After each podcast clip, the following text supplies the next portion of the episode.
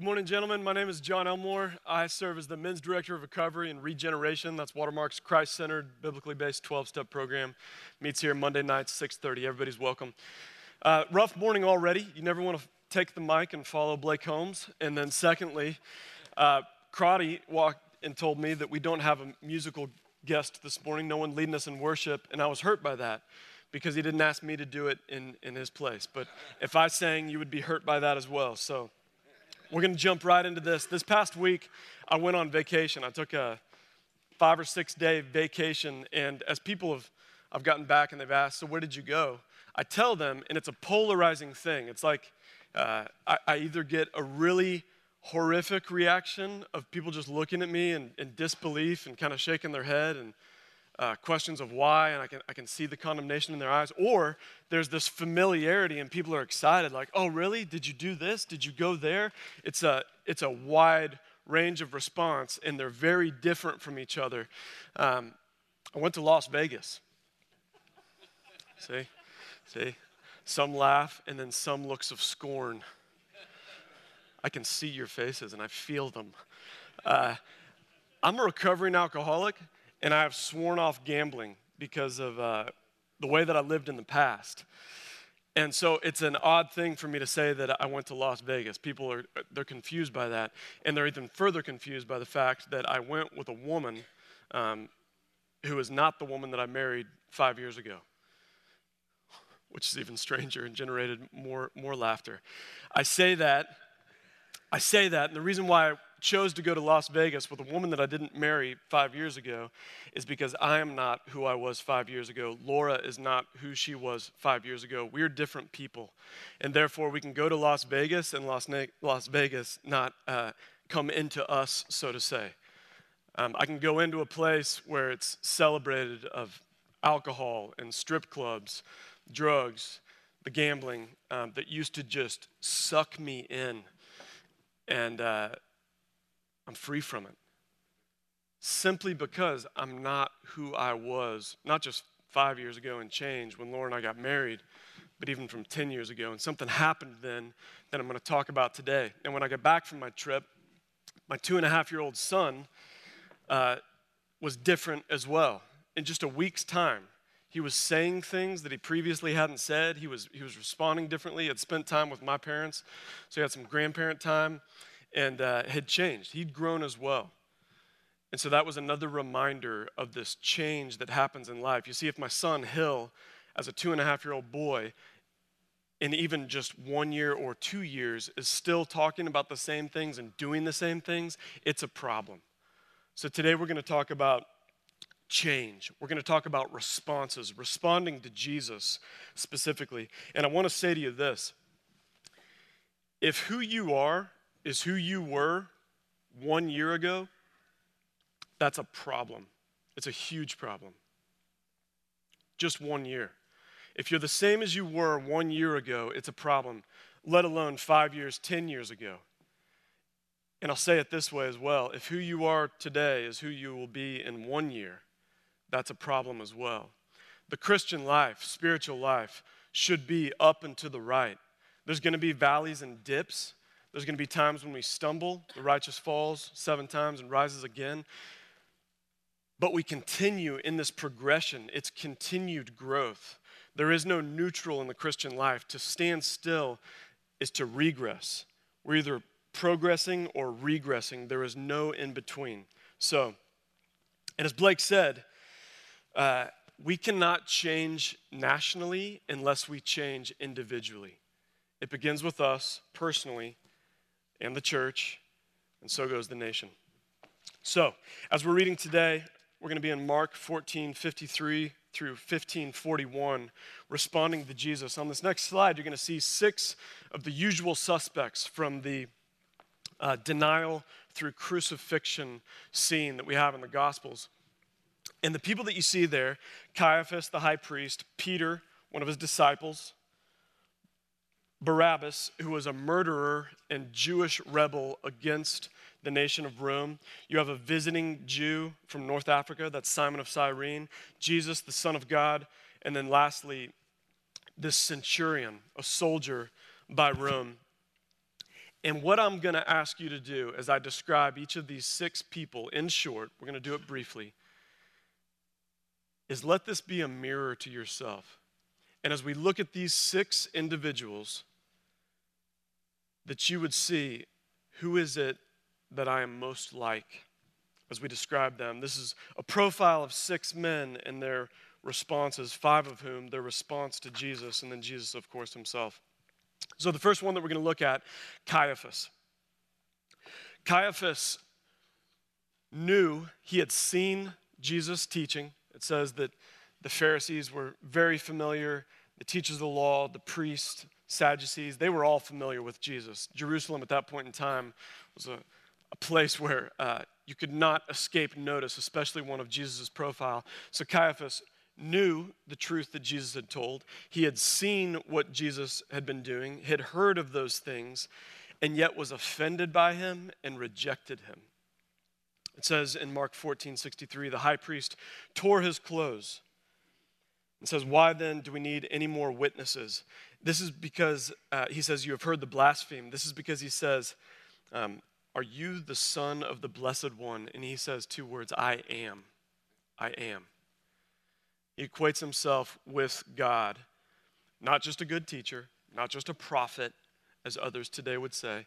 And in hearing this, the high priest rejects him, tears his clothes, and is horrified by the truth that comes out of his mouth and wants no part of him. And men, I'm, I'm certain there's someone in this room that is uh, offended by the truth of Jesus and is currently rejecting him, or certainly someone in your life.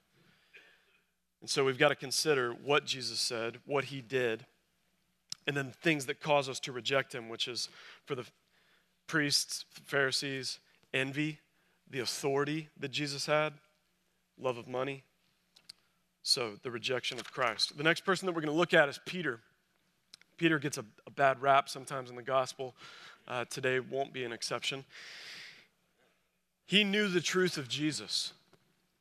He had seen the miracles of Jesus. He had even performed some of the miracles of Jesus as he sent them out two by two and gave them all power and authority to cast out demons, to heal, to raise the dead.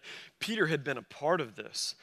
And yet, when confronted by a servant girl, denies knowing him. He has said, You are the Christ, the Son of God. And there among the other disciples and apostles, and yet, when in public, denies knowing him, creates disassociation from Jesus. And I would say at this point in his life, had knowledge without change. He had not yet seen the rest resurrected Christ. I'm not throwing stones at Peter. I, I wouldn't have been there even warming myself by the fire. I would have fled, I wouldn't have been around. But uh, Peter, there, when faced with association or disassociation, chooses to save his own skin. Uh, he wants to keep his faith life private. And so I think there's some of us in the room who have knowledge of Jesus. We have mental assent. We can agree with the facts. I lived with my life much of this way where I said, okay, yeah, fine, Son of God, you know, crucified, died for the sins of the world, um, rose again, sure, whatever. I agree with that. And the problem is, is that the demons agree with that as well and yet they don't have eternal life. They have eternal condemnation. Um, they're not followers of Jesus. They're not subject to him, and neither was I, as I just had the mental assent of facts. Facts don't equal salvation. As Blake actually has often said, cub, knowledge, understanding, and belief. There's got to be this continuation. It can't just stop with knowledge and understanding. The demon, Satan himself has that and there was disassociation. And so, I, and I think this happens to a lot of us, especially um, in light when politics raised to the forefront and you have polarizing issues that are being discussed in the workplace and with your neighbors and with family at Thanksgiving. Uh, where do you stand on abortion and gay marriage and all these things? And faith and life and culture intersect. And all of a sudden, we, like Peter with a servant girl, all of a sudden want to uh, start to feel tempted to disassociate from Jesus and his word. Now, we're to do so in a loving and winsome way, but we disassociate, and that's a problem. Just like Peter, do you see yourself in Peter in this way? The next slide in person that we're going to look at Barabbas. Barabbas, his life, and we read in another gospel, his name is Jesus Barabbas. Jesus Bar Abbas. Bar in Aramaic is, is son, Abbas, father. You've heard Jesus say, you know, he, or, or in, in Romans 8, he says, by the Spirit we cry, Abba, Father. They're, they're uh, portrayed as very similar individuals, both rebels, one rebel spiritually, the other rebel of Rome, uh, both on condemnation, standing condemnation before Pilate. And here's what happens in this situation is you got Barabbas being condemned to death. He was a murderer, he was an insurrectionist against Rome. He was trying to revolt and overthrow the Roman Empire. He was leading a revolt. And yet, on this feast of Passover, there was this tradition to release a prisoner. Jesus is there with, with no reason for condemnation, no reason to be on trial, certainly for death. Barabbas is condemned to death. And uh, he says, Who do you want me to release? Pilate does and they cry for Barabbas, and Jesus is then crucified in his place. And so, men, that's, that's all of us. We can all say, I am Barabbas. I deserve death because of my rebellion and treason against God Most High, the ruling sovereign authority of the land of my life subject to him, and yet I've rebelled against him all of my life, and I deserve death. And then Christ takes Barabbas' place, our place, and says, I will die in his stead, in your stead, so that you may be released. There's no uh, exchange there other than the life of Christ. Barabbas did nothing for him. In fact, church history is silent on Barabbas. This is the last time in written recorded history we know anything about Barabbas. And the reason why I point that out is because I think that a lot of us, I know for me, until I was 30 years old, that's how I lived my life. I was like, wait, you're telling me that Jesus can die for my sins, raised from the dead, and I don't go to hell? I heard that at nine years old, and I was like, great, I'll take that. I don't, I don't want to spend eternity in hell. I'll receive Jesus as my Savior. And then I continued living life how I wanted to live my life, and church history in my life was silent. There was no bearing of fruit. No one heard what this Barabbas was doing for Jesus. I'd simply been set free, and, and frankly, I don't even know if I had been or if I just thought I had, but I'd been uh, what I thought freed by Christ, and then nothing for him, did not walk with him, did not worship him. I was gone. There was no fruit. If there's not fruit that comes from your faith, you may not have saving faith. True faith bears true fruit. Now, fruit trees go through seasons. So you can't look at someone or yourself in an instantaneous time. But if over the course of seasons there is not fruit, you should question whether you have saving faith, or if you're like Peter, that maybe just had mental assent or knowledge at this time. Don't be like Barabbas. Well, be like him in letting him take your place. Do not be like him in then being silent for the rest of your days as far as following Jesus. We have a different character, though Simon of Cyrene who carries the cross of Christ. It says, A certain man, Simon uh, from Cyrene, which is northern Africa, Simon, the father of Alexander and Rufus, was passing by on his way in from the country. He was there for the Passover, and they forced him to carry the cross.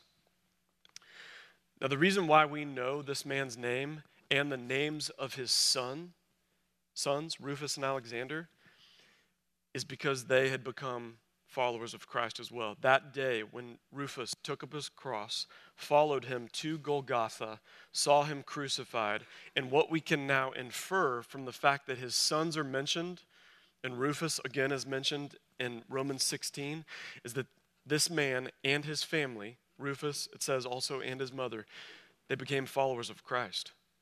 They took up, well, Rufus, I'm sorry, Simon took up the cross of Christ, his children in tow possibly, but certainly told them after and became a follower of Christ. In Luke 9:23 it says if anyone would come after me, he must deny himself, take up his cross daily Why would he say daily? When you take up your cross, it's an instrument of execution. So, certainly, he wasn't talking about a physical death, it was a daily spiritual death. Paul says, I die daily. Thus, Jesus can say, Take up your cross daily and follow me. Simon of Cyrene demonstrating physically that spiritual truth as he says, I will pick up this cross, associate, contrary to Peter, associate with my Savior and his death, soon to be his resurrection, I will follow him. And not only that, I will leave a legacy. And so, Simon of Cyrene, you see that association with Christ, self denial. At this point, he would have been have, having the blood of Christ on himself, the, the shame of following this crucified Savior, and then leaving a legacy. We are to leave a legacy. It's discipleship and evangelism, whether that's with your wife, with your children, with your coworkers, with your neighbors, with your roommates. If you're not leaving a legacy, as Simon did, there is a problem there. There's a disconnect from your faith and the fellowship you have with people. I write GA in my Bible next to people's names. When people are designated, these are insignificant aside for him to say Rufus and Alexander, like, because we don't even know if they were there, possibly, but why would he say the father of Rufus and Alexander, other than the fact that those are people that you could go ask? GA stands for go ask when I write it in my Bible. These strange little things like Malchus, the guy whose ears was cut off by Peter. Why write Malchus? I believe that those names were recorded, Rufus and Alexander, to say, go ask. Let me tell you, two people that you can go and ask about Jesus, about being a follower of Jesus. You want to know if Malchus's ear was truly cut off and restored? Go ask him. Here's his name. Go ask him. Symbolically speaking, there should be a GA by your name in someone's mind. Your coworkers, when their spouse is diagnosed with cancer, when they lose their job, when the household is hit by trouble, when they're having questions about spirituality, when they have questions about the election, whatever it may be, or a particular position, there should be in their mind a GA for you in your name. I should go ask him. I should go ask Freddie. I should go ask Scott. I think that guy's a man of faith. I bet he would know. That's Simon of Cyrene. The next one, Jesus, of course. Here we see him crucified, laying down his life. No one took his life. He said that he laid it down. And just hours prior, he's in the garden, so troubled with the decision that lays before him to lay down his life that he's sweating blood. And yet he says, Not my will, but your will be done. This is full submission and surrender to the Father. This is in contrast, stark contrast to Barabbas, who has been freed and released. That would be to have a Savior, someone who saves you from your sins, because we often want forgiveness from our sins, but we don't want freedom from our sins. And then here you have Jesus on the cross in full submission. That would be lordship. Savior, Barabbas, the great exchange, and then you have Jesus on the cross, full submission to the to the Father, which is lordship. Jesus says, in, in well, it's said of him in Romans 6.23, it says uh, that he is both Lord and Christ, Savior. There's no a la carte Christianity. The wages of sin is death, but the free gift of God is eternal life in Christ Jesus our Lord. It's not all a la carte. You don't pick one title for Jesus to rule in your life. He is both. He is Savior and Lord. So he not only saves you from your sin, he keeps you safe from your sin. And the way that he does that is by him being Lord of your life, you living in full submission to him. And then finally, the centurion. It's said of him in Mark 15 39. And when the centurion who stood there in front of Jesus heard his cry and saw how he died, he said, Surely this man was the Son of God. That is high treason for this Roman centurion to equate Jesus with the Son of God or a son of the gods, which is who Caesar was in his mind. A Caesar was to be worshiped as God, he was a son of the gods. And so, for this centurion to say of a crucified criminal, surely Caesar and Jesus are equal, that this is the Son of God, high treason, worthy of death, that centurion.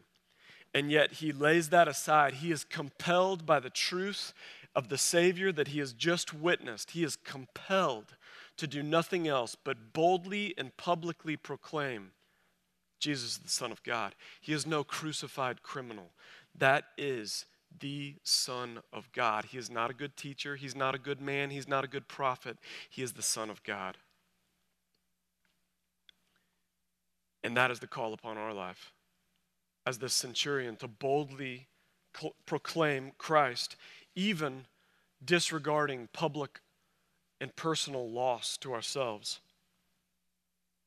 You remember the difference between Peter now and the centurion. Those are the two that you would compare and contrast. Peter with disassociation and denial, and here this centurion witnessing this. Peter, Peter likely wasn't even there, he had left at this point. We know that John was, but he's possibly the only one of the disciples that's present. So Peter's not there, the centurion is, and the centurion proclaims he's the Son of God. On this last slide, I want you to look at this for a minute or two in silence and prayerfully. I want you to consider this. This is not just six men, this is a timeline, this is a chronology of our life in Christ. As I looked at this passage and I prayed about it, I thought, oh my goodness I have lived the lives of, of these men. I, I once, like Caiaphas, rejected and mocked Jesus. Ten years ago, I said, quote, I hate Christians. And, and my friend was shocked by it and said, what you, why did you just say that? Because I, at that time, would have checked the box Christian. I said, I, I hate them. They're hypocrites. Like, that's how terrible I had become. I used to mock Christian songs. I would, I would insert the word squirrel instead of world and said he takes away the sins of the squirrels. Like i was i was a fool. I rejected jesus and mocked him and his people. I was caiaphas. And then i think i was i was peter. I knew the facts but my life did not reflect it. I did not associate with him. I did not bear fruit.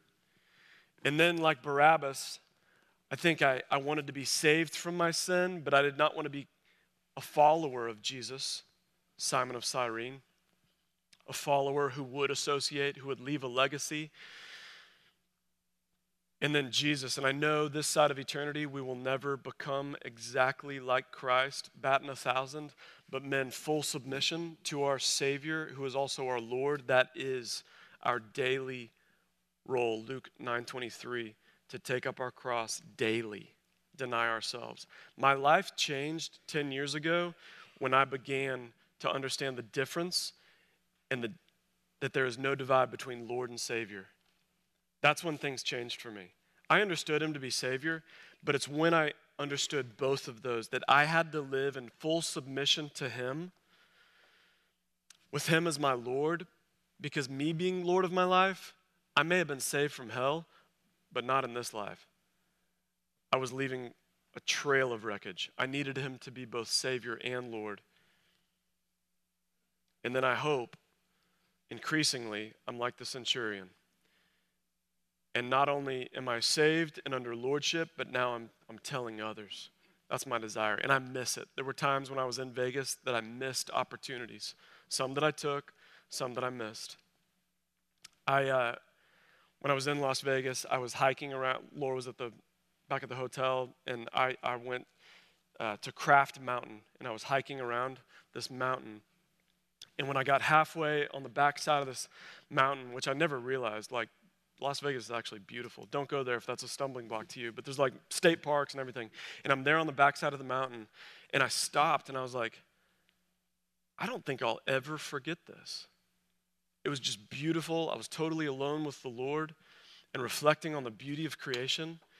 And then I remembered something Laura had said to me earlier in the week on our vacation. She said, So, where did you stay last time you were in Vegas? And I was like, I have no idea. And she was like, What do you mean? Where did you stay? What hotel? And I was like, I don't remember. I don't, I don't have any recollection of even where I stayed. And, and the contrast of not knowing anything about the trip back in 99 to this trip, where I think I'll remember every detail of being with my wife, the food we enjoyed, the beauty of creation in that place. The difference is this timeline. And that I didn't stay in one particular place, but God was moving me along that chronology. And so, men, today, look at where you are. Find which person you are on this timeline. And as I said in the beginning, don't stay there. Who you are today on this timeline should not be who you are in one year or even in one month. And so go to your group and say, This is who I am on that timeline, and here's what I need to do to move forward. Today, I recognize I'm like this person on this timeline, and I've got to move. I've got to consider the claims of Christ and move. I've got to consider that He's not just my Savior, He's my Lord and move. I've got to consider if I'm leaving a legacy, I've got to move to boldly and publicly proclaiming Him. See who you are, tell your group, and what you need to do to move forward. And God alone will do that work. You can't on your own. Let me pray. Father, thank you for rescuing us through our Lord and Savior, Jesus Christ. Thank you for these men. I pray that this would be a fruitful morning, Lord, that this would not be a Bible study, but that as we look at Jesus and your word, we would be changed for your glory, for your kingdom, and by your power alone. That we would not be the same men in a short amount of time because of what the Spirit will do in us. We love you, Lord. Amen.